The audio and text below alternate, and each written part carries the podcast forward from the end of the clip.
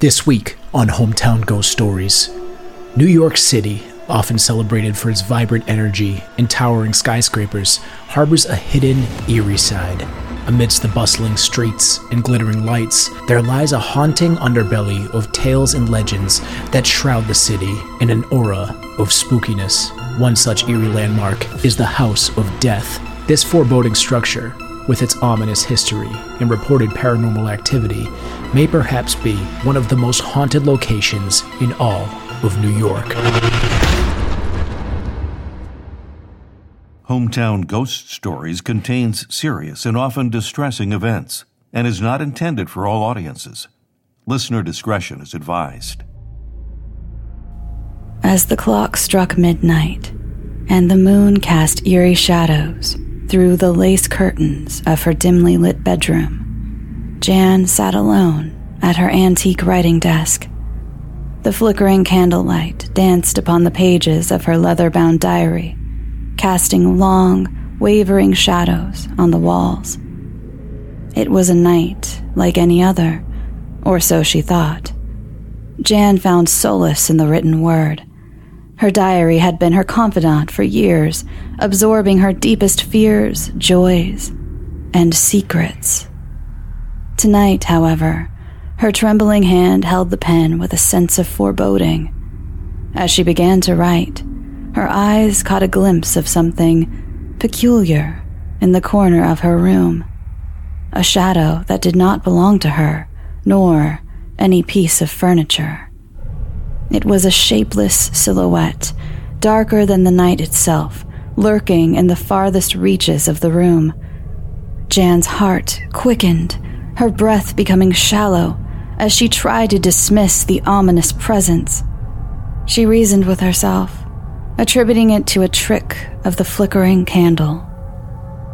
Yet, the shadow seemed to inch closer, creeping ever so slowly. With trembling hands, Jan continued to write in her diary, attempting to regain her composure.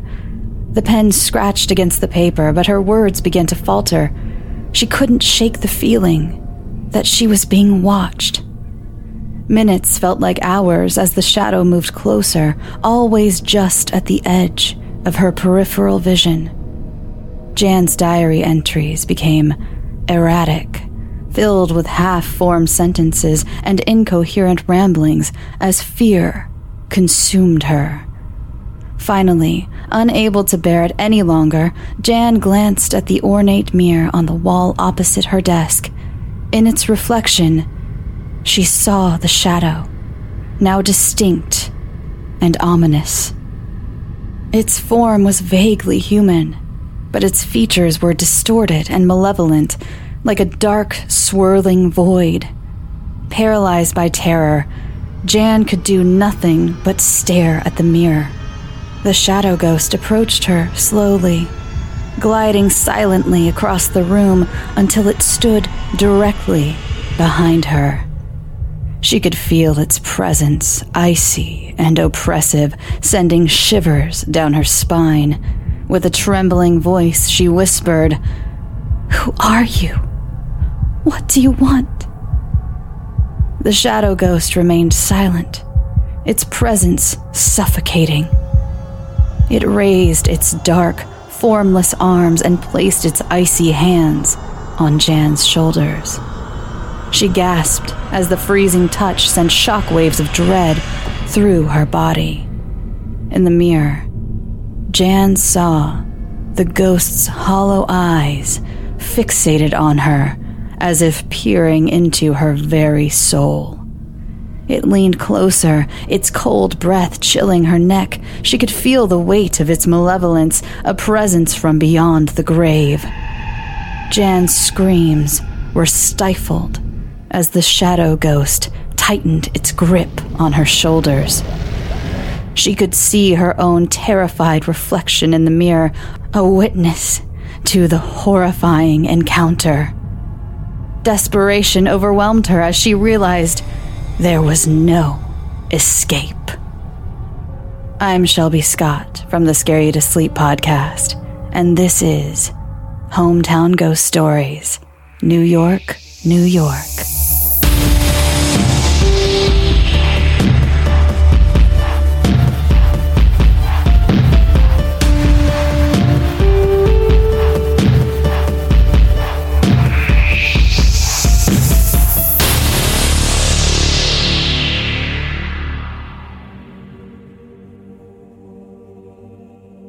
In the heart of New York City's Greenwich Village, amid the quaint brownstones and tree-lined streets, stands a building with a history as dark as it is intriguing, known to locals and enthusiasts of the paranormal as the House of Death. This seemingly unassuming townhouse at fourteen West tenth Street conceals a chilling past that has left its mark on generations. Built in the eighteen fifties, this historic brownstone exudes an old-world charm that masks its sinister reputation.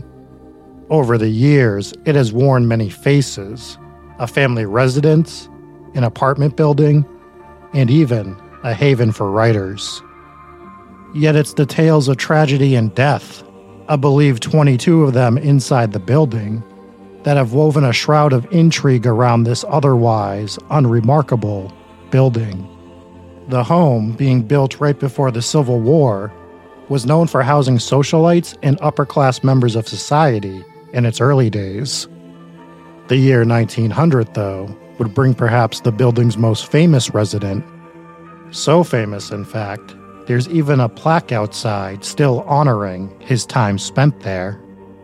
Mark Twain, born Samuel Clemens, moved into the building with money troubles in nineteen hundred and would stay only a year. A known paranormal skeptic, Twain would have several paranormal experiences of his own in the house, with one standing out in particular. Twain wrote that one evening, he watched as a large piece of wood floated in the air by itself. His thoughts turned to believing a rat was moving the piece of wood. He rushed over and grabbed his gun, shooting at the floating wood, which sent the lumber crashing to the ground. He walked over to the wood, where he found a few drops of blood, but there was nothing else on the ground next to the lumber. He searched around the house, where he found no further traces of blood and no dead or injured rat. He would maintain that he believed it was not paranormal, but simply a rodent. Twain would move out of the house and later pass away in Connecticut in nineteen ten. It appears, though, that his spirit still spends some time within the House of Death. After Twain moved out, there began to be more and more reports of the property being haunted. In nineteen thirty-seven, an encounter with Twain himself would be recorded. A widowed mother and her daughter were living in the building. The mother walked into the living room one evening and was shocked to see a man sitting in a chair looking out the window.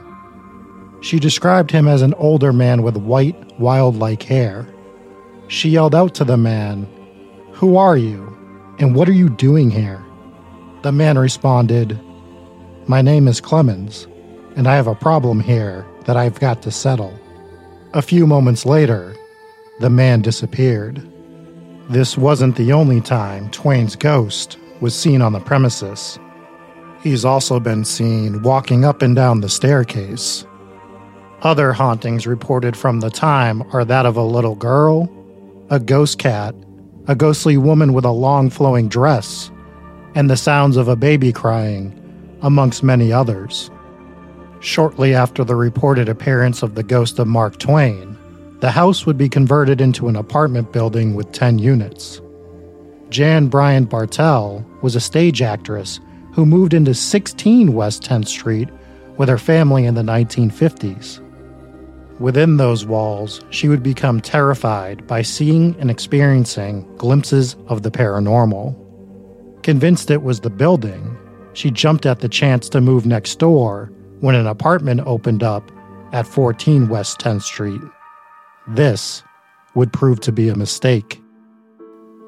The encounters would continue from the first day in the apartment. They started relatively small in the new place. Footsteps walking up the staircase, a brush against the back of her neck, and the smell of something rotting. Things would pick up shortly after these occurrences, though. Their dog would constantly bark and growl at a singular chair, frequently, that was in the living room. The family had exhausted all of their funds at the time and were unable to move. They were stuck in this haunted place, and it only got worse. One of the more unsettling occurrences were the smells. Over time, they would become more frequent. At certain times, it was a random perfume, but more often than not, it was the smell of rotting fruit. In one particular instance, the kitchen table was set with dinner plates. As the family walked in the room, they noticed the smell of rotten fruit. As they looked around, one of the dinner plates had a rotten, shriveled grape in the dead center of it. The family was flabbergasted. They had no clue where it had come from, and they hadn't bought grapes in months. After this instance, Jan would have an encounter with one of the spirits. A dark shadow figure that resembled a man appeared.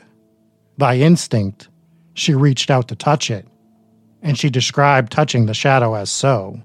Quote, "What was it I touched?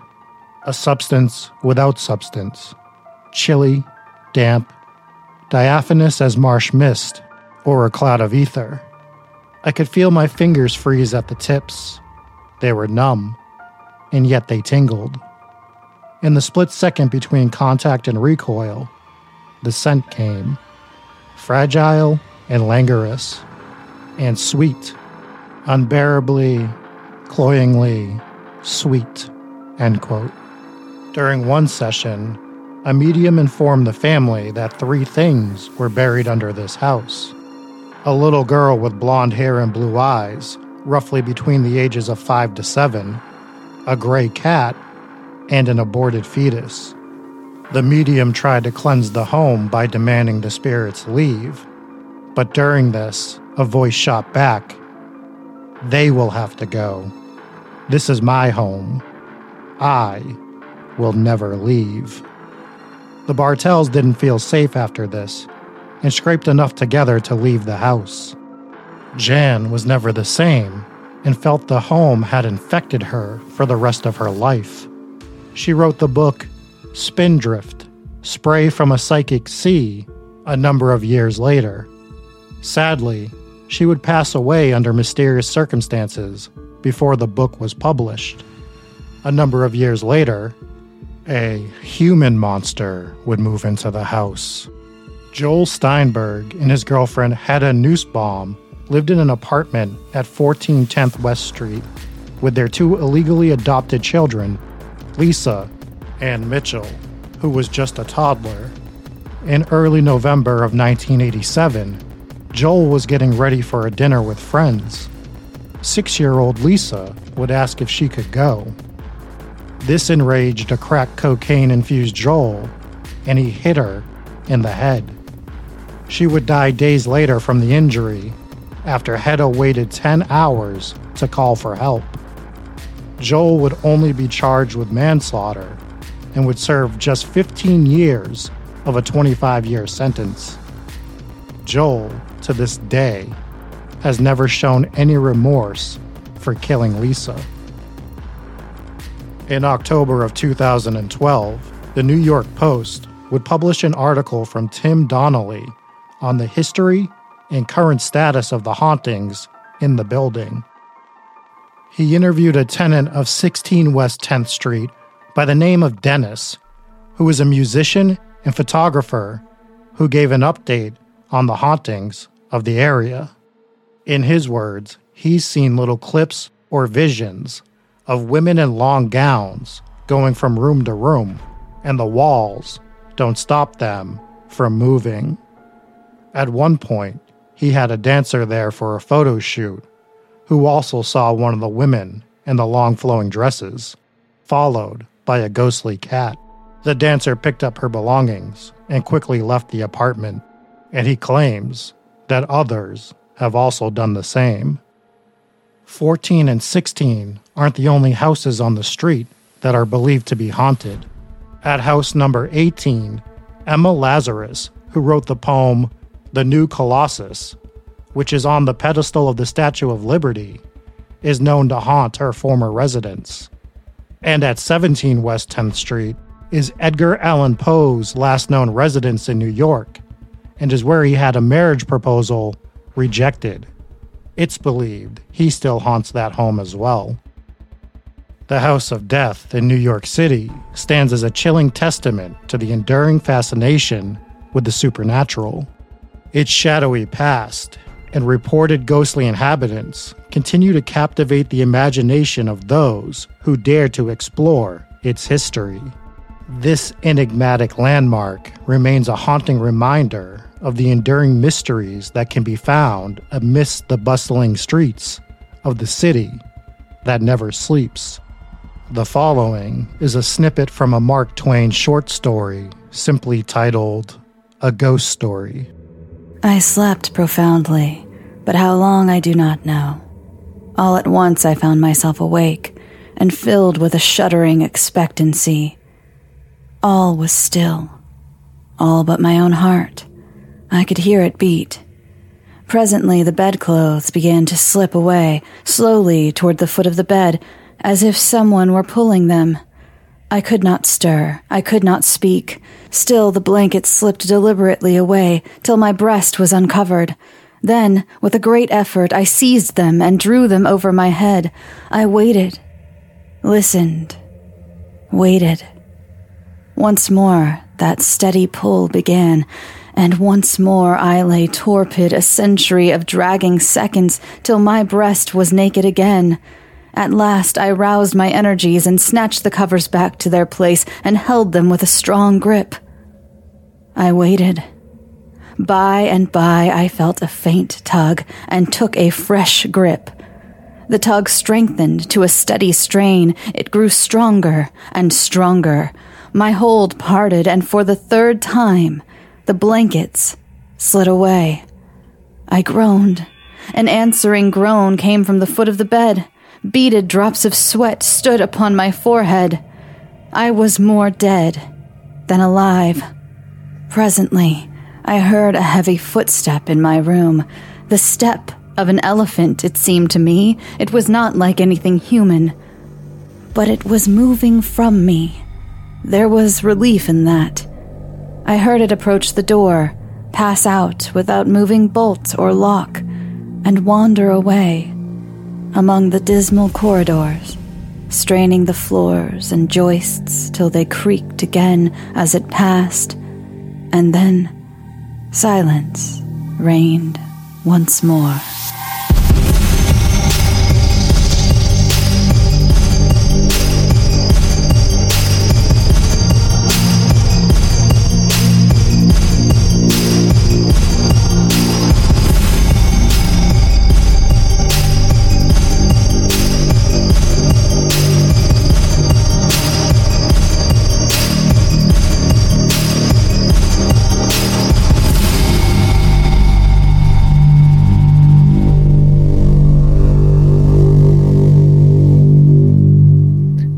Ladies and gentlemen, welcome into Hometown Ghost Stories, episode number ninety-eight.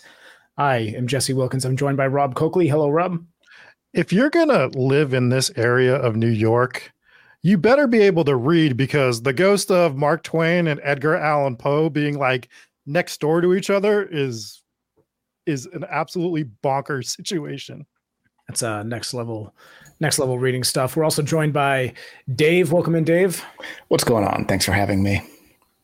Oh, thanks. You're part thanks of the for... show. What do you mean? Thanks for having you. You're not just so gracious every time. So episode ninety-eight, we're here. And uh, as you could tell, there was not one, but two voices in that opening part of the show. So I would like to welcome in our special guest for the evening. Ladies and gentlemen, Shelby Scott. Hi, thanks for having me. Thank you for, for joining us. And I'm not part of the show, so I can say that. So. Yes. Yeah, Dave, just if you're what you need to learn about this show is you just ignore whatever Dave says. Dave's as you the come permanent on. Special guest. Yes. from the Scare You To Sleep podcast on Bloody F M, part of Bloody Disgusting. And they, they knew who you were right away. You I saw that. That was really exciting. That. I was like, oh my God, I'm the lady with the voice. Hey. And now awesome. We get to put a face to that voice, and you yeah. get to talk to us about some of the incredible hauntings of one place in New York City. It's, we were talking a little bit before the show where I like to usually get the smaller towns, like towns you've never heard of or towns that are just like very low in the population. I don't really hit the cities as much, but I'm covering this New York City one because even though it's in New York City, all of these hauntings are in one place. It almost feels like its own little, I mean, it's Greenwich Village, but it's just its own little haunted area of the city. And it, it just lured me in more so than anything else. Yeah, I can see why. Oh, thank you. Thank you, everyone. I can see the chat. Thank you. What a warm welcome. Uh, but before we dive into the hauntings at this place, I kind of want to hit a few other places that Dave had pulled up beforehand. Yeah, there's, there's a bunch of, I mean, this New York City, there's there's a ton of haunted locations in this city. And I got a couple of them here. But first, I wanted to mention in chat, Chris from Haunted American History said that he had found a haunted sub shop one night, basically, sort of, or it mm-hmm. could have been. He found it one night around three in the morning and got a sandwich there and said it was the best sandwich he ever had, but never saw the place again after that. So might have to do a little more investigating for that to be considered an actual haunted place. But uh, one of the imagine other... It, imagine if he wandered into fourteen West tenth Street and they just served him a sub, like the ghost of the building just served him this sandwich. Right. He's oh, he's Euro. correcting me. He's yeah. correcting me right now. Okay. You, you said it. Good. I wasn't going to say it because Jesse's wife is Greek. And if I mispronounced it, she was going to give me shit. I don't know it. if I pronounced it right. This whole boy said it, but could be wrong. Yeah. Every, let's go around the table. How do you pronounce it? I said Gyros. Euros. Rob? Well, I'm we know you're not going to get it right. So you just skip right over that. I'm uh, not even going to fall for this. So you're, you're closest with Euro, but Euro. In, in Greek, okay. You pronounce the R with like kind of like a D. So oh, okay, and then uh, every every Greek listener is going to chime in and say how I also got it wrong, but I yes. think I'm the closest, so we'll run with that. Shelby, I do have one bone to pick with you before we get into these hauntings. Oh, what did I do? Do we have beef uh, already? We do. You did pronounce one word incorrectly in this, and it's it's not bed clo- bedclothes. It's bedcloths. You stole so it you know. from me. I was going to make that joke. We have that's an inside joke. Okay. I was that's like... A, that's just a more of Rob getting everything wrong joke. Yeah, it is bedcloths. So just so you know, for the future, if I ever send you, you a story... Bedcloths before? Well, that's what it is. So, yes. No matter how you pronounce it, did you know bedclothes were a thing? Yeah. So you, no, no, no. I, th- I think it's bed sheets, isn't it? Bed sheets, yeah. Yeah, bed clothes. I would think of like clothes that you would wear to bed. But it's bed it sheets. It wouldn't be bed cloths. But yeah, we, we looked it up on a side content episode. Turns out it was a thing. So yeah. Anyways. All right, Dave, why don't you dive into some of these hauntings that you have pulled up? So I got two locations that are very haunted in the city of New York. And the first one is called Brittany Hall, N Y U, which is a it's a it's an N Y U dorm. Brittany Hall, I, I think I went to high school with somebody named Brittany Hall, but uh, beside the point. I think we all so, did. So uh, one of New York City's most haunted places is actually an old hotel turned N Y U dorm. Legend has it, an eight-year-old girl named Molly fell down an elevator shaft in nineteen twenty-nine and has been roaming the dorms ever since. People have seen antiquated chairs blocking doors, ghost faces, and and heard mysterious knocking. One building manager recommends saying, "Don't play with me, Molly, if you see her, and everything will be fine." So I thought that was pretty creepy. It's one of those. So be mean to the ghost is Don't how you get the ghost. Don't play with me, Molly. Yeah. yeah. I want to be mean to a little girl. She's dead and haunting the halls of this dorm room forever. Yeah. Uh, you, so your first instinct is that you don't want to be mean to the little girl ghost. But what we, what we know from what our chat will tell us is that every child ghost is actually a demon trying to trick you. So yeah, oh. you say, okay, I still stay don't away. Believe that. Yeah, I still believe that there are children ghosts. I don't believe that every child ghost is a demon. Well, it's just the running theory. We don't I make just the rules. Feel like children would be the most confused after death and be like, "I'm still here, right? Like, where do I don't need to go to that yeah. light." Yeah, no, that's definitely point. Seems to be the case too. When you always, the child ghosts, they always seem to want to play and never seem to really know that they're ghosts. So it is sad. But yeah, it seems like in more cases, it's when a death is very sudden. So if it's, you know, an accident or some sort of a homicide or something like that, then that's when the spirit seems to not realize that it is dead. Not even just with child ghosts, but with all ghosts in general. Mm-hmm. This seems to be one of the main, uh, main driving factors to them end up haunting because they don't realize that it's all over. I think yeah. when when someone knows that they're dying and they're sick or they, you know, have been prepped on what what's going to happen when they die, which I don't really know how you prep somebody on that, but when they know it's coming, then it's mm-hmm. less likely going to be haunting. But you know, I've been prepping Dave for death for about twenty, twenty years now, like, but ninety-nine sure. episodes at least, right? The other so, oh sorry go ahead I was going to hop in with one, but yeah, there's another one. It's uh, staggering. It, You're not about to cover the Tweed Courthouse, are you? I was not going to cover the Tweed Courthouse. All right, well, I'll cover the Tweed for you. So this was uh, William Boss Tweed. Left tales of terror across the city, but ironically, it's the, I can't pronounce that word, the courthouse where he was sentenced for his crimes that his spirit is um, is now haunting. He was sentenced in eighteen seventy-three and died five years later in prison. He's been spotted in the courtroom where he was sentenced, and in one instance, the night watchman became so frightened by noises and ghostly figures in the corridors that they refused to enter the building. So that's on uh, fifty-two Chambers Street, New York, New York. His ghost would scare me. He was a scary guy. Super. Mm.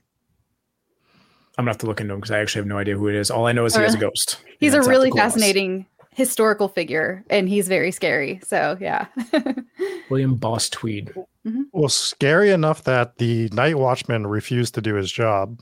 And exactly, yeah. Well, you have one job. I mean, I, I would assume that they don't prep you for the paranormal for that job, though. I think you're kind of allowed to to pump the brakes if it's if it's a paranormal situation. You're yeah. not allowed to pump the brakes and not get fired when you're the night watchman, right? Yeah, well, he watched the paranormal activity happen and he decided not to go pursue it. So theoretically, did his job. No, he yeah. didn't. He did the opposite of his job because he left and refused to go back. He's fired. Sounds like he quit, but yep, yeah, that's true. It's a good point. It is. It is what it is. Leave that up and, to the unemployment offices. They'll figure exactly. it out. And the word you couldn't pronounce, Jesse, is bedcloths. So, oh, correct. Yeah, sorry. Yeah, the, the bedcloth courthouse. It all makes sense now. So uh, I think this is this next location is our first ever haunted pool. Correct no. me if I'm wrong. No, incorrect.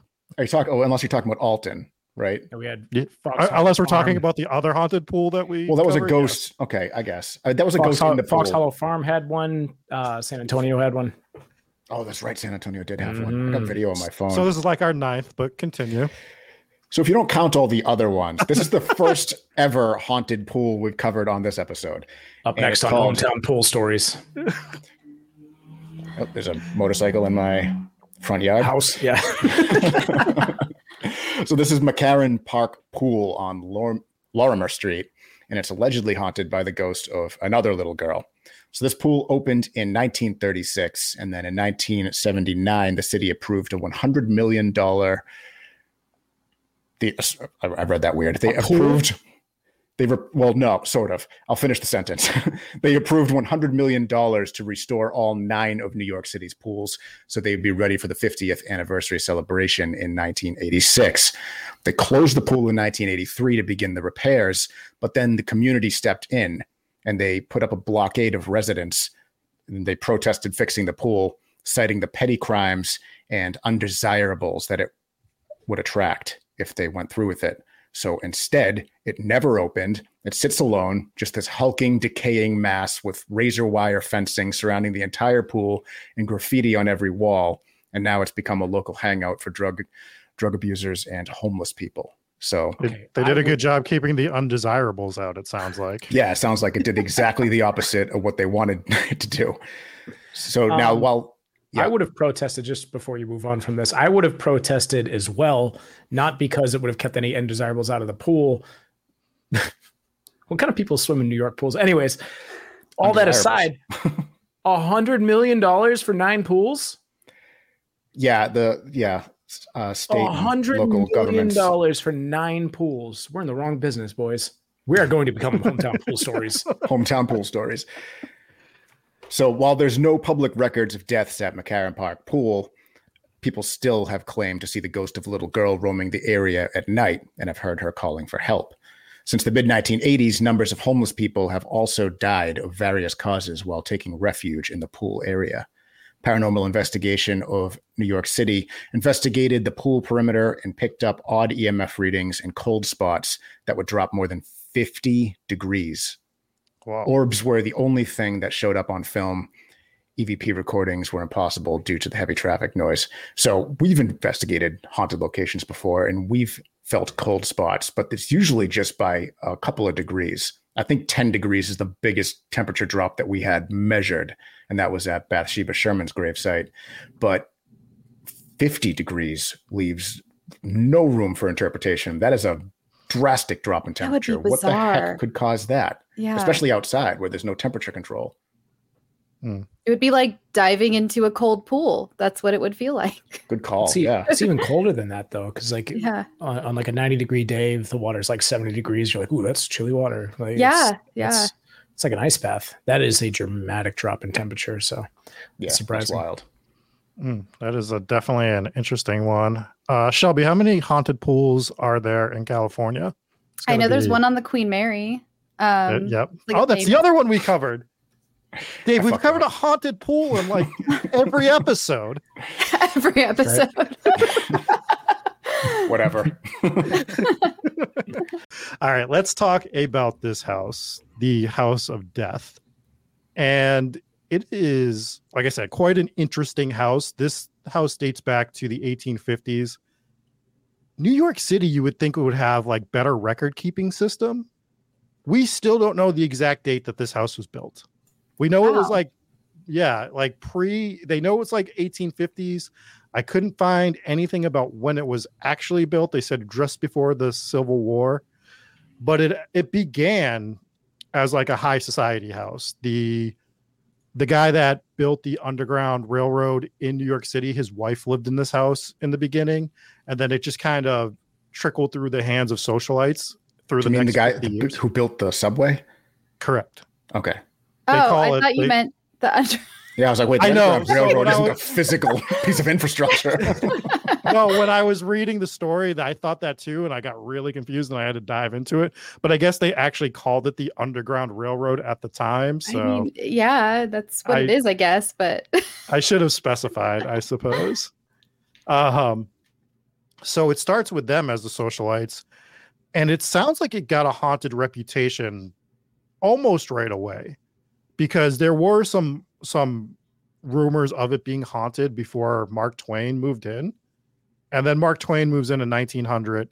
I guess he was down on his luck a little bit. He didn't have, he was having some financial troubles when he moved into this house. But he was a very big known ghost skeptic. Like he was not into the paranormal at all. And actually, if you, that that snippet of the short story that Shelby read at the end of this episode, I found that snippet like really like scary and intriguing. But if you read that whole story, it's actually a farce. Like he's actually making fun of ghost stories in this. And he's specifically making fun of a, a thing that happened in New York where somebody had claimed to find this ten foot fossilized human. And, and he was the ghost of that fossilized human that they found. And it was this whole thing. So the whole so his ghost story is actually just this giant like knock on ghost stories, but that one part was scary. But the point I'm bringing up on that is he was a skeptic. He did not believe in the paranormal, and he has one of the scariest ghost stories there is, right? Like he's sitting there and a piece of wood starts floating in front of him. And his brain, trying to understand what it is, goes to it being a rat?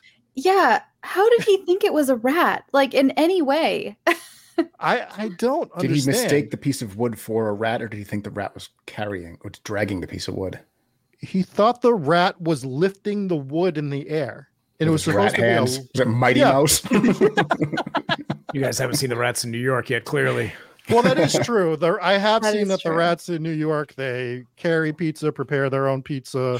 They trained uh, Teenage Mutant Ninja Turtles in the art of karate. Oh, good call. So, so there is a lot of stuff going on with the Rats of New York. But in this, but in the nineteen hundreds, I don't think they were on whatever New York City steroids they were on. In fairness, he shot at it, right? He did. Yeah. Which reminds me of the Summerwind Mansion story where this guy saw a ghost and he shot at what he what he what he saw. There was also blood on the floor. Maybe it was a rat. Maybe it was a giant it was, rat bench just working out, doing some CrossFit because it's New York, and got shot. Blood on the floor. Right. Something blood Let, there. Let's let's let's break that down though. He shot at a rat. Hear me think- out. Circus rat. He's working on juggling pieces of wood. Oh, that's why it was floating because it was got shot. Yeah. And now it's all over. Then that's this why is- you don't have circ. That's why you don't have circus rats now. Is his the last other one. trick that he can survive a shot from a from a gun? Thanks a lot, Mark think- Twain. He probably crawled off in agony and died a horrible death, and now he's died in the walls. House. It's a ghost rat. It was only like two drops of blood. There's no way it only left like two drops of blood if he actually shot a rat. Mm. Unless he missed and just blew off one of his rat toes. Could have been a rat toe or a rat ear. One of the mm. two, nothing else. And then it ran away. Because how much blood does a ghost have? Less than a rat. Less than a rat. Only a couple drops. Maybe not less than a rat with a gunshot wound, though. Yeah, I don't. I just don't. I just don't buy the rat story. I'm not saying it was a ghost, but I don't think a rat is going to cause a freaking thing of wood to float in the air. Invisible Man. Mm, there we go. It's tricky. Maybe it was like a someone that was about to come around the corner and just smack Mark Twain with a piece of wood. Oh, so it was like hand kind of like came through. Yeah, maybe he shot yeah. off a fingertip or something. Mm-hmm. Mm. Could have been an intruder. I don't know. I think we've exhausted all of the ghost I rat think, theories. I think we could stop speculating. One of those is correct. One of them was what happened. Has to be. We talked about every possible option. All right. So that was his ghost story within the house. And from what I gathered, there was a few more things that happened while he was in there. But just being a gigantic skeptic, he just wrote everything off and mm. wrote about it literally as well. And he only lived there for a year and he moved out, and we are going to be covering more Mark Twain in the future because his house in Connecticut is supposed to be extremely haunted by his ghost as well. So this is not the first time that we will be talking. I mean, I guess it is the first time. It's not the last time that we will be talking about Mark Twain's ghost. So this is when the house starts to become a little bit more well-known in terms of the paranormal. And we're building more stories and more deaths throughout the years. And then we get to nineteen thirty-seven. And Mark Twain's ghost actually gets seen by this woman who's living there. And from what I what I was able to gather is she's living there with her daughter, but it's not, there's another family in there as well. And this is right before they turn it into the apartments. And what a story this is, where she walks into the living room, I believe it is, and there's a man just sitting in the chair. And at that point, when you just walk in and there's just this man sitting in the chair and you don't even know it's a ghost, you got to be terrified, right? Like, you're in New York City, oh, this yeah. dude just wandered into your house. He's Best sitting case scenario, in your it's a ghost. Yeah, right. Yeah. yeah. And and kudos to her, because she got scared but didn't like back down. She just goes, basically, who the hell are you? And he kind of turns to her and goes, my name's Clemens, and I have a I have a thing to settle here, basically. And then he disappears. And sounds like you don't have much to settle. Well, they, they think that. So if it's a haunting where he thinks that he's still alive or whatever, remember, this is when he was having money trouble. Mm. So they're thinking that he was saying that he actually had a debt to settle. But I say he had a score to settle with a rat in this building. That was his thing to settle. He had to figure out the rat. He was. Do you? He might have been flabbergasted for the rest of his life. I would have been. Like, you yeah. have to figure out what that was. Well, it would um, haunt you because you, if you're st- such a skeptic, because like, mm-hmm. I don't know, I think I would eventually be like, ghosts, I don't know, and move on with my life. But if you're that big of a skeptic, you'd be like, no, what the fuck happened? Like, yeah. I need to know. It will Still haunt me into the, yeah, yeah. into the afterlife. I'm going to go back to that house. I'm going to find that ghost rat. I'm going to find what I shot. I'm gonna I got a score to settle, and then after that, they never had rats again in the apartment. Sounds like you settled the score. Nailed it. So, and this isn't the only time that he had been seen. Like I said, he is seen walking up and down the staircase in there quite frequently. That's the other main haunting of Mark Twain within the building. So we have twenty-two deaths. We have the ghost of Mark Twain, and we also have New York City, which if you start reading about buildings that are been built, there's one specifically from the nineteen nineties where they went to build this brand new gigantic building. And as they started digging up the land, they found an old cemetery of, of just like hundreds of bodies. And it was like this whole thing. And I just feel like New York, we talk about Savannah being a city that's built on the dead. I think New York is probably just as prominent in that, that a lot of these buildings are built in the dead. And when we start getting mm-hmm. into the Jan Bryant uh, Bartell story, there the medium talks about that house being built on top of a couple different corpses. So I wouldn't rule it out. And I think that's why I'm kind of all over the place here, but I, I think that might be why we see the other buildings in the area haunted as well. And it not just congregated to fourteen West tenth Street, but we see sixteen, seventeen, eighteen, every house on this area is seeing something paranormal. Mm-hmm. Yeah, when we do, we, we do see this a lot. And anytime you see a situation where the ghost haunts multiple locations, you have to wonder if the haunting is older than the house itself. So, I mean, twenty-two deaths in one house is a lot. It's certainly, you can't rule out the possibility that you're seeing, you know, the ghosts of these spirits or the people that actually died there. But obviously, especially if, if you had a gravesite desecrated when you when you built the building, that you could be seeing yeah, there ghosts. Were, there were so many farms on Man- in Manhattan and stuff at the time. Like, I mean, mm-hmm. it could be like an old family grave. It could be one family from like some farm from, you know, the late sixteen hundreds or whatever. And you just never know. And not to, not to mention, this was very prominent Native American land before it was settled by, you know, mm-hmm. from people from Europe and France, and they there was all kinds of different countries coming over. The Native Americans were fighting amongst themselves at the time too. We don't know where their burial grounds are. So this history has, I mean, this place has a history that we just don't even know how far back it dates and where people were being buried. I, I think we're going to see this as we explore New York City over the years a little bit more. And you're welcome, guys. I just let you know that we will be doing this show for the next thirty-five years at minimum. But we're going to be hitting more New York City, and I think it's just going to be something that we have to talk about almost every time, that this city is actually built on the dead, and there could be so many sources of different hauntings. It's just incredible the amount of people that have been in and out of New York City. Yeah, it's interesting, and the point that Shelby brings up is actually a great point, because if you look at like New York or even small towns, like if there's an actual cemetery, they're not just going to build on top of it in most cases. But if it's a family farm or a family graveyard where they're just going out and burying people, it's not like a lot of these ones, they don't have prominent headstones. They might just be a cross built out of wood or some small stones or whatever, whatever they want to do. Could be a small plaque or whatever, but you can, you can see easily how a company would just buy up that land and build right on top of it without really caring what's underneath or knowing. Yeah. And I don't know if either any of the three of you looked into this as I was kind of looking into this street in particular. I was like, all right, well, what is the rent on this street right now? I didn't even so, think to look that up. Yeah. uh, so what do you think is the typical range for the rent on this street in New York City? Anyone want like to guess? Probably compare it to rent in Boston for the... Which is, you know, you, for an apartment, you, you're, I, I don't, I'm not even going to pretend to to know. Throw a number out there, th- thousand, several thousand. Yeah, three or four thousand.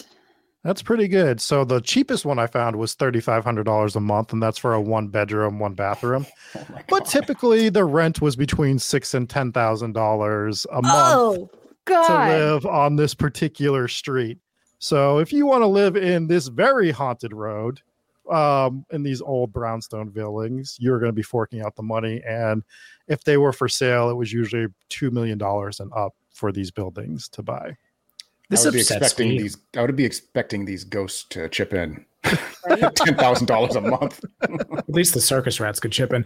This upsets me more than it ever should, because that's like that's like four mortgages. Like you could, all right, you could live in this apartment in New York and not find parking at your own place that you live, or you could just have four houses for the same price somewhere no. else. That's I don't know. It just drives me crazy. That's like there are places in L A that are like ten to sixteen thousand a month, and it's like if you can afford that.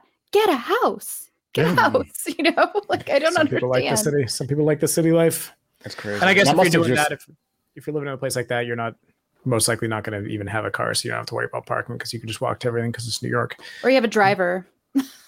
Yeah, you probably do have a driver. You probably can't, probably can't afford it at that point. You probably are the driver. Yeah. So that's obviously a lot of that's probably inflation in the last couple of years. But you know, in New York City, what hasn't been affected by inflation in the past fifty years, the price of a slice of pizza and a single subway ticket have been almost exactly the same for the past fifty years. Economists actually have a word for it. They call it the pizza principle. Yeah. Oh, wow. That's interesting. That is, you looked it up that much. What is the going rate for a slice in New York? I didn't. Look it up that much. How wow. do you find all that information and not actually wow. get like a mean price of all right. New, New York City, uh, famously the second best place in the country to get pizza. That's going to be heavily contested. No, I, I I agree with you that South Shore bar pizza is the top tier pizza in the entire world that I've had. I've never been to Italy, so maybe. Yeah. But I've heard bad things about it, pizza from Italy. Right. From our five, our five Italy listeners have just turned it off the show for good. Thank you. Chad is saying that the uh, price of a slice is upwards of three dollars. We're seeing three fifty, three thirty, and five bucks. Uh, then I wonder about this uh, economist's pizza principle, because I can't imagine a slice of pizza in New York City fifty years ago was three dollars. Yeah. That doesn't sound steep. Yeah. No, I don't think so. All right. Well, well, the only way to settle this is let's stop the show. Let's get in our cars, Shelby. Get to the airport. I will. And we will meet you in New York, and we will all go buy a slice of pizza. Or maybe we can get it from that um, that gyro place that disappeared. Yeah. yeah. Maybe they do pizza uh, also. Well, it's gonna be all hard food, to find. All food at three a.m. is always the best food, right? Like oh, for you, sure. If you get anything at three a.m., McDonald's at three a.m. is like the greatest food you've ever had in your life, mm-hmm. especially if you're having a fraud mac. Oh man, I kind of need have... to know. I kind of need to know who changed their name to this in chat. Whoever changed their name to, I can't believe I shaved my legs for this. First of all, great I love that. Also uh, says Chicago has the be- best pizza. And as we move on from this subject and get back to ghosts, deep dish pizza is delicious. It's not pizza. It's, it's a lasagna. Casserole. It's lasagna. I've only been to Chicago once, and I went for pizza with the Bloody Disgusting people. We went for pizza. And it wasn't deep dish. It was regular pizza. And I was oh, like, wow. I'm in Chicago. I need, I've, I still have yet to have deep dish pizza ever. So w- were you with anybody from Chicago? Yeah, we had a few. Okay, well, this was a failure Chicago. Then. I know. This is a, this is a failure of the Chicago people. They really, you need to let them have it, because if you're going to host somebody in your city, you have to bring them to the proper places to have the food that, that you're famous for in that area. Not right? bringing you to deep dish. I think that's actually a felony. If, if I, you if come I, visit me, I will find you an avocado. I will. Yeah, yeah. She'll grow you one. I will grow you an avocado. I'll slice yeah. it for you. All right, let's get back into the hauntings of this place. And I think we're up to nineteen thirty-seven when Jan Bryant Bartell actually moves into this building. At this point, it has been turned into ten apartments. I believe it is still ten apartments from the last thing that I was able to check. And she lived next door at sixteen First. And this is where the hauntings began for her. And they weren't overly prominent, but she was seeing the women in the long dress. She was having like little visions of people coming and ghosts coming. And they were scared enough that they felt they needed to move. And then a, a place opened right next door. And you're in New York City. I guess you're just like, well, maybe it's just a building. Let's get into this other building right next door. And it turned out to be a very, very bad idea, because the hauntings grew more malicious over time in this building. It started with smells. It started with feeling like being watched, you know, which is kind of the creepiest, one of the creepier ones, when you feel like you're always being watched. Yeah. Right. Because not only do you feel, not only is it creepy, but you also feel like you're breaking down and having a psychotic episode because no one else is there. It's, you just think that you're having a mental breakdown, but you always have that feeling. We've talked about this in the past, but then it takes a turn to something that I actually don't think we've ever covered. We've covered the smell of rotting food, rotting flesh, rotting stuff. But for them to actually have this grape show up on a plate, and I think they did say they had other fruit that showed up rotting within the apartment over time. But the first one was the grape on the dinner table, and the family knew they hadn't bought any grapes in the last few months. There was no reason, and it was perfectly centered is the other thing, which I thought was like a very interesting detail. Mm-hmm. Because if if you're going to like try to scare somebody, I don't know if you're going to perfectly center it. You're going to throw it on the plate. You're going to say, oh, there's this grape, you know, this rotting grape on your on your plate. And it just seems ve- so very specific to to this haunting that I was just kind of um, taken aback by it being so different. It, it's different, and it's just like it's hard to find it scary because it's kind of silly, right? It's great. But yeah, it's it's something appearing in a place where it shouldn't be. And this is mm-hmm. a haunt that we see pretty often. We don't see grapes pretty often, but we see these kind of hauntings pretty often, which is um, things either disappearing and then reappearing somewhere else, or they disappear altogether. And this is something that we see all the time. And it's it's pretty common. I'm just trying to keep talking until Rob's commercials are over. I don't know what the rules are on that. So we're just going to... Look well, this, Dave for a sometimes bit. we get we get hauntings that we don't understand, or that, but we can kind of like group them into what we think they might be. Like when we get hauntings where water appears mysteriously, like stains yeah. will appear in ceilings in places where it makes no sense. Like there'll be a, there'll be a drought or something, and there's no plumbing up above. So where did this water stain come from? And I've read cases that are so extreme where water will just pour out of these locations without a source. And the theory for something like that is it's uh, it could be an elemental haunting of some sort, though Ed and Lorraine Warren had a bunch of theories on these cases. But what is this?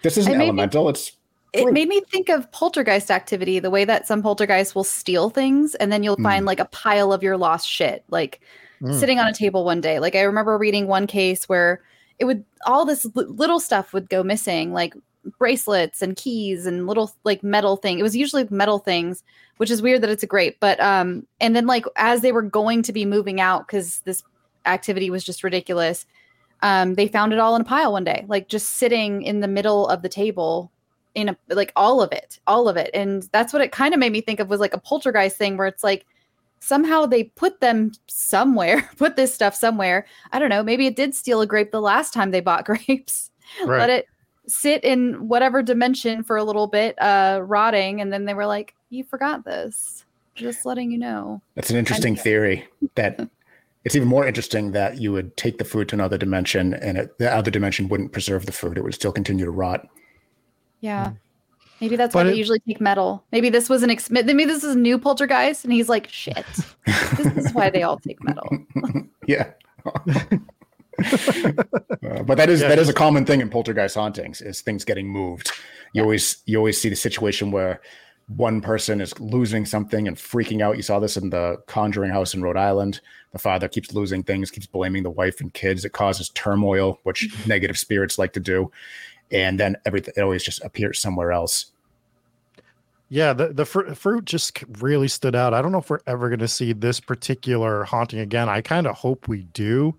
In the sense that, like, I like seeing repeated hauntings because it helps you just completely, like, validate it. But I think there's a lot of validation in this story as we go further. So the next thing happens is she sees the shadow ghost. And I don't know what the hell she's thinking, but she sees this shadow ghost. And the women that lived in this house are much braver than me because...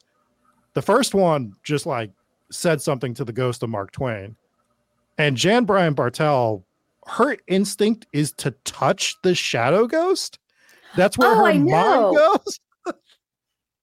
Like, like I can't imagine the- my body physically even being able to move, much less reach out for a shadow ghost. Yeah, I think uh, running away would be option number one.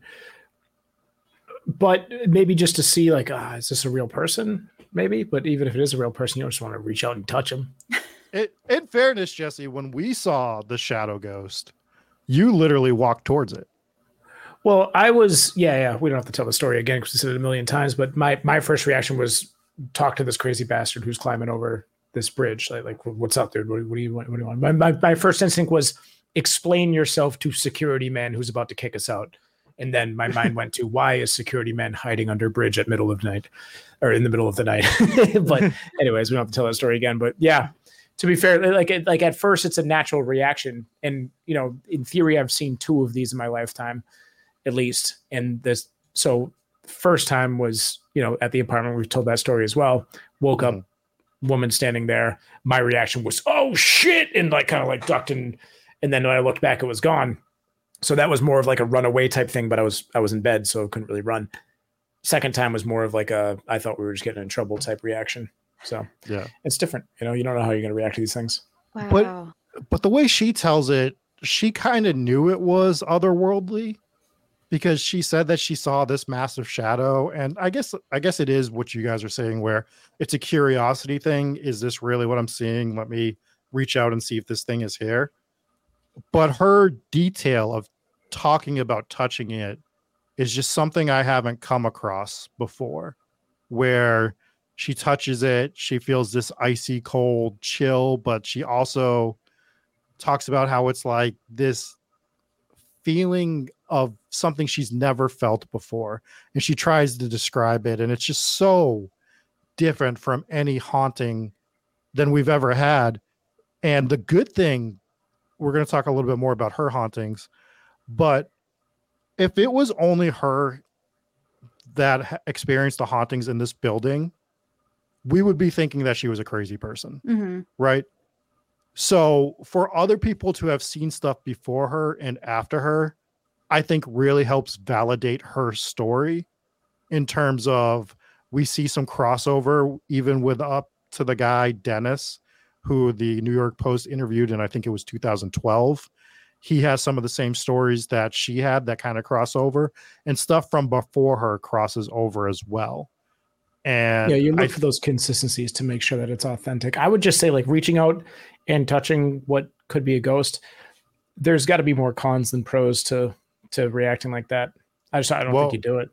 Yeah. Do you think- it, it, Do you think part of it was that she was like, am I crazy? I'm just going to like confront this. I mean, I feel like if I, I was at that point where I was confronting a ghost, I would also be at the point where I was trying to confront myself and is like, do we need to go away for a while, or is this a ghost? And maybe it was almost like a, what are you? I just need to make sure you're real or I'm crazy, and then we'll proceed from there. And like, maybe I, that's the only time I could see doing that, is if you're at this crossroads with yourself, like, what is this? And then from what she touched, it was clearly something, again, otherworldly, not, not her so, brain. Certainly seems like this. Brent from Paranormal Poor Last, he says, uh, didn't she die? Uh, didn't she die soon after though? Not, not, I mean, relative, no. She still lived for another, I believe, twenty years, somewhere close to that, or fifteen, twelve, somewhere, a little over ten years at least. It was nineteen fifty-seven she moved in. I think she passed in nineteen seventy-two. Okay, so, so fifteen years. So. Oh, okay. If you but were to she was, this. She was haunted for the rest of her life, though, is the problem after living in this house. So she moved from sixteen to fourteen. And she believes it followed, something followed her for the rest of her life. And if you read into what happened to her at the time of her death, all you'll find is mysterious circumstances. I looked for an obituary on her. I looked for different things, and I couldn't find anything. I couldn't find a newspaper obituary. I couldn't find a death certificate. I'm sure there is one, but it's just not publicly available without going down to the records department or something like that. But you would think that this story is prominent enough that we'd have those things easily searchable online, and they're just not. And that was kind of sketchy. They do think it might have been she took her own life, but I have no actual. That's, that really bothered me too. I tried to find stuff and I, yeah, I couldn't find anything either because it was like, how is it for up for debate? What did she die of? Like I, and I couldn't find anything. It just said mysterious everywhere. Like what yeah. is, what is mysterious entail? Yeah. It's frustrating sometimes when you're looking up stuff that says just mysterious circumstances. You're like, so what was the mystery? Like, yeah, because something if it was, happened. If it was unknown, then they would just say unknown. They don't know mm-hmm. why she died, but mysterious. Yeah. It's like, okay, so somebody knows what happened. Yeah. Somebody knows that it was mysterious. So explain yourselves. That's that kind of drives me crazy. Yeah. Like, was, was she covered in blood with no weapons around? Was she like strangled? Or did she, was she poisoned or did she die? And they're like, she had been poisoned, but there was no poison in her system. Like, it was just like, there's just, my brain went to so many places and I was so frustrated when I was looking that hmm. up. Was there yes, floating man. wood around her and a grape centered on her forehead? We need to know. Ghosts of rats skittering around. What year was it that she died? I believe nineteen seventy-two offhand. Mm, um, yeah. If it was like one hundred years earlier, I could probably rationalize the, you know, mysterious cause of death. And then it's in the wording of that. Is it a mysterious cause of death or is it uh, she died surrounded with or under mysterious circumstances, cir- mysterious circumstances, right? Because that would be that would be different, like a mysterious cause versus a mysterious circumstance. It was nineteen seventy-three that she died, by the way. So and, and the, she was right in the, the middle of now we're gonna have now we're gonna have four more one-star reviews. Rob, thanks a lot. I'm so sorry I got that wrong by a year. Um but she was in the middle of writing this book. She was towards the end of writing it when she passed away, and her friends actually got together, put the book together, and had it published. It's out of print right now, so I wasn't able to read it. It's not an easy yeah, book. I tried to, to find a copy. Yeah, like you gotta see this. Yeah, so I do. This is a book that I do want to find at some point and actually read this book because it's it's interesting. The excerpts that I have read from it, her detail, her level of detail is very. It's so much better than a lot of the ghost stories that we've read of of like how in depth she gets. Just the feeling of the ghost in that one particular instance is very is just worded very well, and just like you get to actually understand what she's seeing. Mm-hmm. So after this, they have the medium come in. And this is where we hear her find out about a lot of different things. I didn't put all of it in the episode. One of them was they had a woman in the eighteen late eighteen fifties, early eighteen sixties that lived there who was pregnant at the time. Her husband died in the Civil War. And she was so angry. She was blaming Abraham Lincoln. And because of that, she had an abortion, which rationally doesn't make a lot of sense that that's why you're having the abortion, because of Abraham Lincoln. I get it's because of the war. But so there's that whole thing. And then they think that she buried the um, aborted fetus underneath the house somehow. So that's where we get the house. We don't know where the little girl comes from. We don't know where the ghost cat comes from, but Wait, those are the, awesome. Did the medium come up with that whole story? Yeah, the medium brought up that story. Okay, so is there like record? There's not records of like these people. That that particular story, I couldn't find anything on. Okay. So I don't know if we were just getting a story here or there. Now, other than the medium, we have heard a reporting of a ghost. We have heard that there is crying that is heard within the building. So could it be connected to what she saw? Perhaps, but we're also talking about a house that's almost two hundred years old with deaths in it, the like twenty-two deaths they believe throughout the time.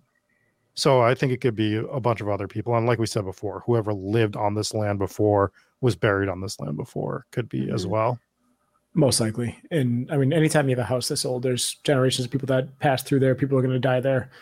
So it's not unlikely. That's just such a specific story for that psychic to come up with. Uh, it's very specific. That's so damn yeah. you, Lincoln. She's either the best or the worst medium of all time. I don't know which one it is, but that's uh, that is awfully specific. So, well, the, the other thing I want to touch on with the medium is her communicating with the dark spirit. Because the back and forth on this, whether it was real or not, if you are Jan Bryant Bartell, has to be the scariest thing you've ever heard. where she's trying to do the cleanse, and the ghost essentially says, I'm not leaving. They can leave. This is my house, right? They can get out. And I don't know what I would like. Oh, yeah. Right. I'd go rent's too high anyways. Like what, what's keeping you there? it, it's just so scary. I, I don't know, dude, like that, that would just freak me out because you're looking to, to validate your, your fears. And if this is the method that you chose to validate it, and this is what you're hearing at the end, I don't know how you continue to live there. And they didn't. No, that's, that's, it's so jarring, right? Where it's like a lot of these processes to cleanse a house, like you're trying to help the spirit cross over, right? Like, oh, we're going to help you move on and cross over and you can leave this house now. The ghost's like, fuck you, bro. You go. Like, you go. This is yeah. my house. I'm scaring you because I don't want you here. I don't want to go. You go. Yeah. It's a bold stance from that ghost, but that to, to receive that message would be absolutely horrifying. Oh yeah. It'd be like the end of Poltergeist when she's like, this house is clean, and then all this shit happens again. And it's like, it's like, clean my ass. I'm still here and you can go. I'm gonna swallow your house. Bye. You know? And they yeah, keep calling this same psychic back movie after movie. movie what after- are you doing? It's clearly not very good. Yeah, she's not doing what she's supposed to be doing. It's very similar to when the wife is leaving for the day and she's like, clean up while I'm gone. I'm like, okay. And then she gets home. I'm like, this house is clean. And she's like, no, the fuck. You can't just Damn, say that again. And it's true. You're never going to believe this. I cleaned this entire house and that damn poltergeist again. Poltergeist. It was the poltergeist. He must have done it while I was they playing video games. The headstones. I can't. It's not my fault. Um, and then we kind of got into the end of what happened to her, and then more reported hauntings until we get to two thousand twelve, when the reporter's talking to Dennis at sixteen uh, West West tenth Street, and he has a lot of the same hauntings happening to him that other people have experienced, and he even talks about seeing like weird lights in the building at night at fourteen. He's it, but he's trying to justify that too. He's like, well, maybe it's a T V, but it's just really weird the way these things happen occasionally. It's not every night. He's got people. What what really took me aback was he's like a photographer, and he's setting up these these shoots at his house, and people are coming and they're leaving. Like he's going into a back room to to get his camera equipment, and they're getting scared. They're like, I just saw this woman walk through the wall, and they're just getting their stuff and they're leaving, which is another validation, right? Like it's just, it's so creepy. There's so much of it here. It's, there's a reason it's earned a reputation as one of the most haunted places in New York City. And they've said that there's upwards of twenty-two spirits here. For it to be precisely twenty-two spirits when twenty-two people have died here, that almost seems lazy. But if it's an actual person detecting these things, then then that could be the number. You can't rule it out, but it does seem like, well, that's exactly. I always here. So you mean they're all I, ghosts? Yeah, I always hate the number thing. I yeah, always hate when someone I don't like comes the in. It reminds me of Disneyland. Like it just. Yeah, yeah the Haunted you, Mansion specifically. Yeah, the Haunted Mansion. What is it like? I forgot the number. That's There's. Just- There's ninety-nine spirits here. Yes, There's now you're the last one, one or whatever. Yeah, that's what it Will is. It be you? Yeah, like whatever that that old. Um, it Imagine just it though, does like going for a photo shoot, and then the guy's like, "All right, I'm gonna go grab like an extra light or whatever," and you experience like this thing that changes the trajectory of your life and of everything you've believed in forever, and then you're like, "I gotta go. I gotta yeah. go." Yeah. Yeah, yeah you're not the, I think it was sorry to, to go back to like the number thing, like like with I think it was the Queen Mary where they had a they had said like there's one hundred fifty ghosts on this boat. Yeah, no more, no less. It's like yeah. how did you get to one hundred fifty with all that? What so, a round number. We take roll call. We have medium. We Chicago. Cut it off. Yeah. Yeah. Well, yeah. the max it's, capacity. Yeah, yeah. Not with the fire anymore. Department showing up and shutting us down. No, that would be the U S S Salem. There are no more Halloween right. attractions yeah. over there. Yeah. So that's that's kind of the House of Death. That's the majority of the hauntings there, still happening to this day. There's ten apartments there. If you make a million dollars a week, you can afford to live there and see experience these hauntings for yourself. They have had some paranormal teams go in there and be able to investigate here and there, but again, this is a private residence. You can't just walk in there with your spirit box. I mean, I know Jesse likes to just kick doors open and grab people by the neck and ask about the hauntings at places. Hey, but hey, hey, I respectfully open the door, grab them by the neck, and demand to know what the hauntings are. I don't go kicking doors. So don't go monster. there thinking you're going to get to investigate the place um, unless you actually move in there. So that is New York City. Shelby. Yes. I'm going to put you on the spot. Mm. As name, a guest. Name every ghost. Name every ghost. Yes. Name all twenty-two ghosts. Some expert you are. All right, fine. um, we'll cut this if you want, but feel free. Have you had an experience with a haunting? Oh, yeah. I'd like to share with everybody. For sure. I've shared this before, so I apologize if there's anyone in the chat that's heard me say this one. But um, I experienced a time slip, actually. And um, it was at a Civil War battlefield in Vicksburg, Mississippi.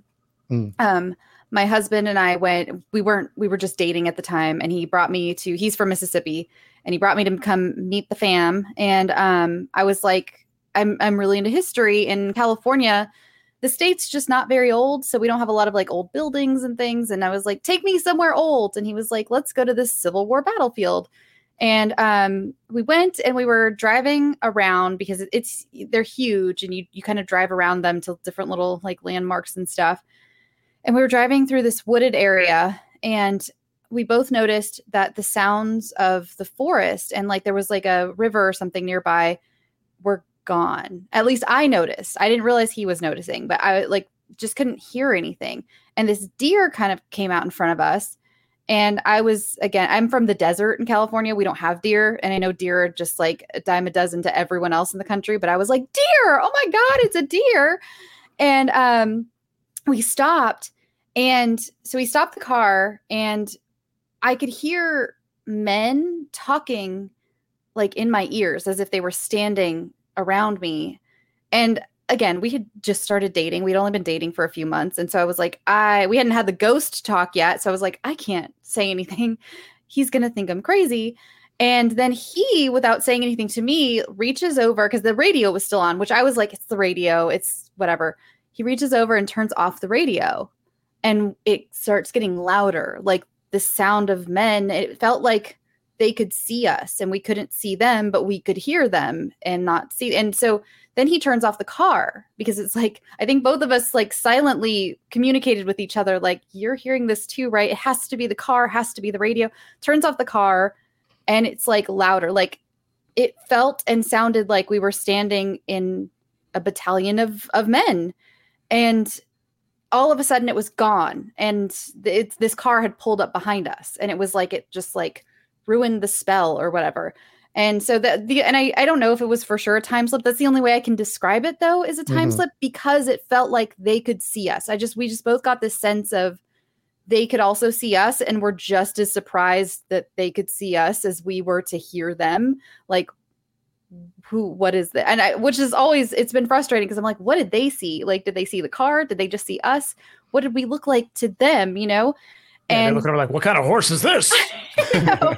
And uh, so, yeah, that was one of my, my major one that um, will stick with me forever. It was just one of those. I was also in a, like a, a phase in my life where I was kind of like really skeptical. Like, I don't know, maybe none of this is real. I grew up a big believer. My family's really big into paranormal and everything. They're very sensitive.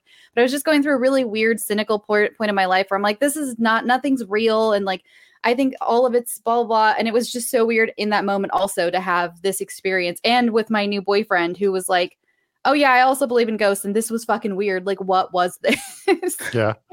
Well, you kind of almost, I, I don't think you have to, but I think it is always helpful mm-hmm. to have an experience when you're teetering the line of, is this real? Is this not real? We just had someone in one of our Discords who is a big skeptic have something happen to to them. Oh wow. And they were and they were like, I was back and forth, and then this just happened to me in the last week or two, and now I fully believe because of this happening to me. It doesn't mean you have to believe every ghost story you hear. It doesn't mean that particularly, but I think it helps lay validation specifically to something like Jan Bryant Bartell, right? Where you hear this story of her, And if you just heard this isolated, you would just say that she was insane.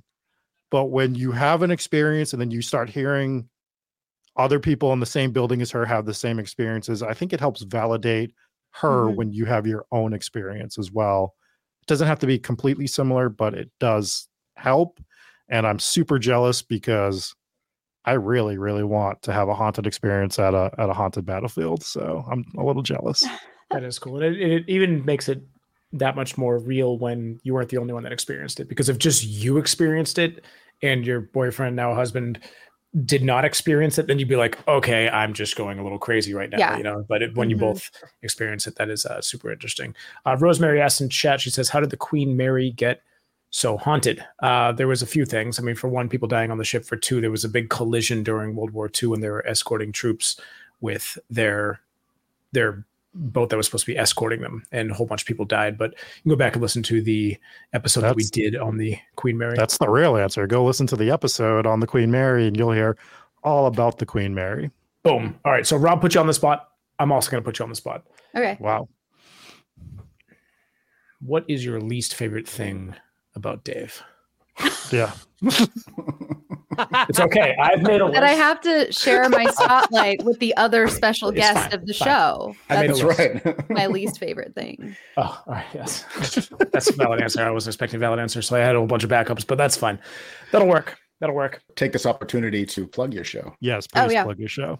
Uh, my show is Scare You To Sleep. It is... Uh, It's mostly horror fiction, but I also do a little a little bit of everything. I do some true story episodes where my listeners send in true stories and everything, and those are fun. I do dark Reddits. I do a thing called guided nightmares, which are like guided meditations, but I guide you to your own death in various ways. Oh.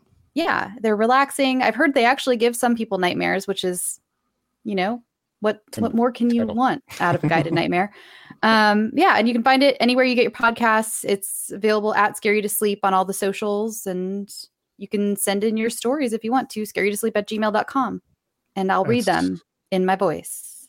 It's it's a great show. I listen to it. I have it. I'm subscribed to it. I get all the updates for that as well. And if you needed to be sold on it, the work she did on this episode at the top is phenomenal. Thank Unfortunately, you. We're never going to be able to top it, so we have to end the show after this episode. We almost made it to one hundred episode, boys. So, Rob, you, you promised you promised thirty more years. Yeah, exactly. Uh, I'm not thirty-five. Uh, actually, just, I heard thirty-five.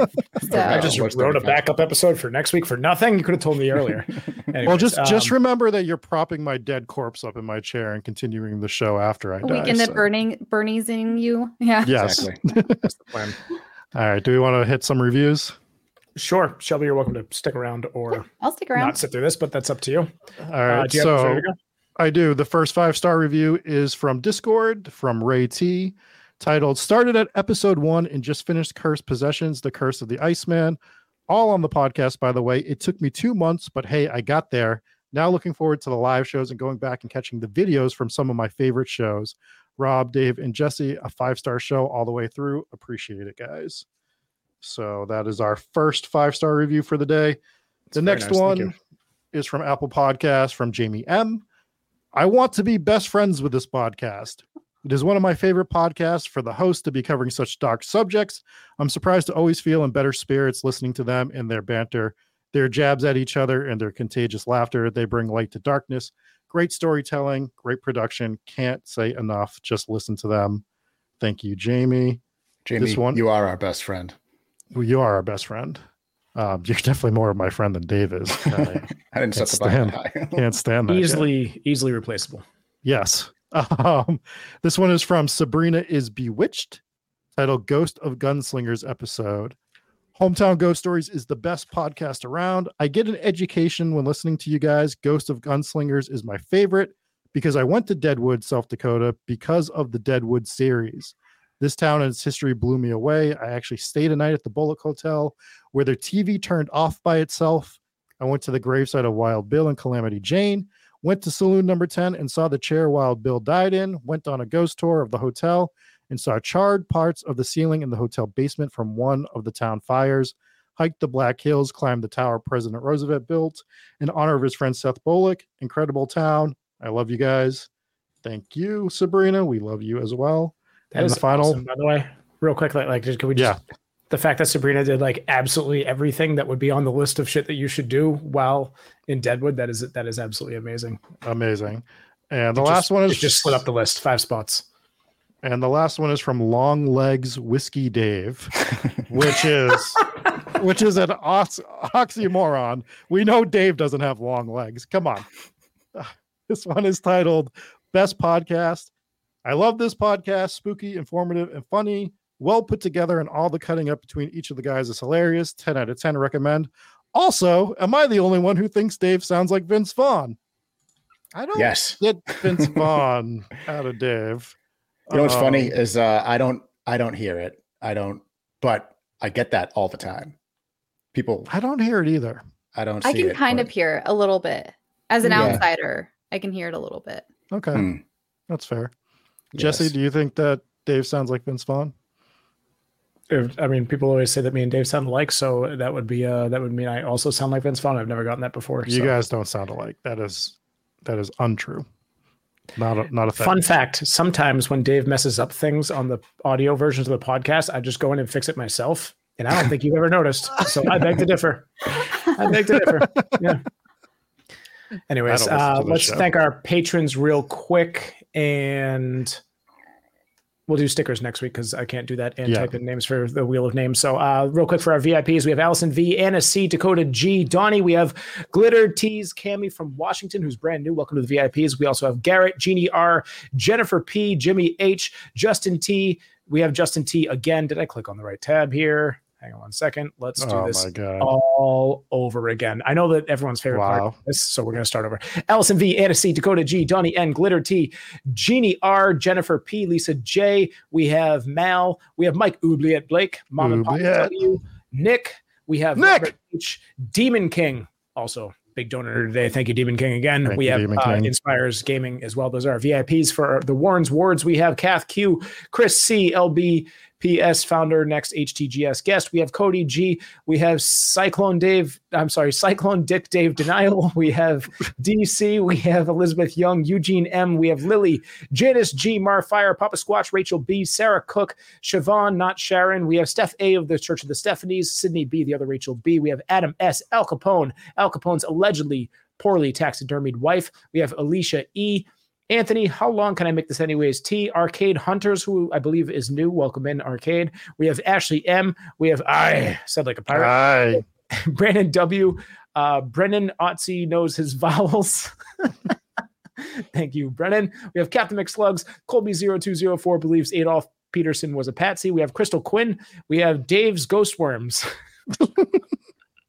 We have now we, we have Dave's Ghost Rats, right? We got to change it to Dave's Ghost Rats. Ghost Rats should be the one. Yeah, we have Ghost did grapes. I Ghost Grapes.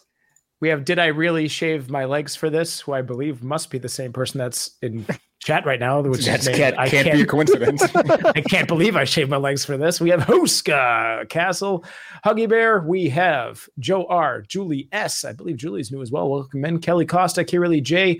We have Marie Roach, another new one. Mark. We have Michaela T, Mina H, Mariah M, Nuthouse Queen, Paul from Saint Louis. We have Pork. We Pork. Have Ret- I thought I escaped. Pork.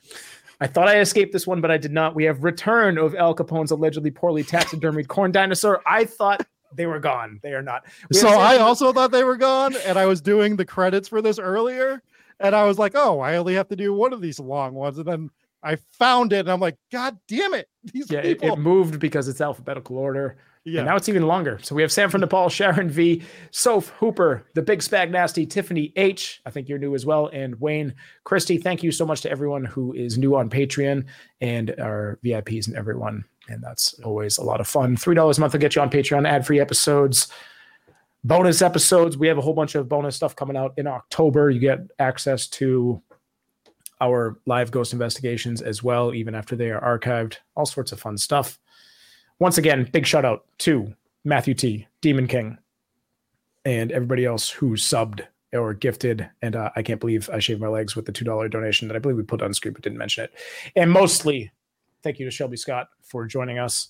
Go check out her show, Scare You To Sleep, available on all platforms. Yes.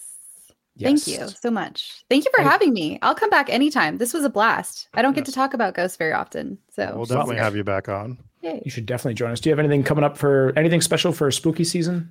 I do. I have um I have some extra guided nightmares, and I have, I was just telling the guys before we went live, I have a special kids episode I do every year where I have actual children write scary stories for the show, and I do this whole special, and that's my friend Rosemary. Thank you, Rosemary. Um, so I do this uh, where kids actually write the episodes, and kids are terrifying. Kids write the goriest horror stories you've ever heard. They're all over the place. They sound, every single one sounds like a fever dream, and I highly recommend. And that one's coming out Friday, my kids episode. And yeah, I have all kinds of stuff happening in October. Just check it, check it out. Little mix of everything. Nice. Uh, so if you check the show notes, there are links to all Shelby stuff. It's a link tree, so you can pull that up, and that'll pull up all of her stuff. And uh, yeah, go check it out. Cool. For everybody else, we'll be back on Friday with a celebrity haunting and the ghost that, of John Wayne. Boom. Yes. Won't get any won't get any negative reviews from that one. That's none.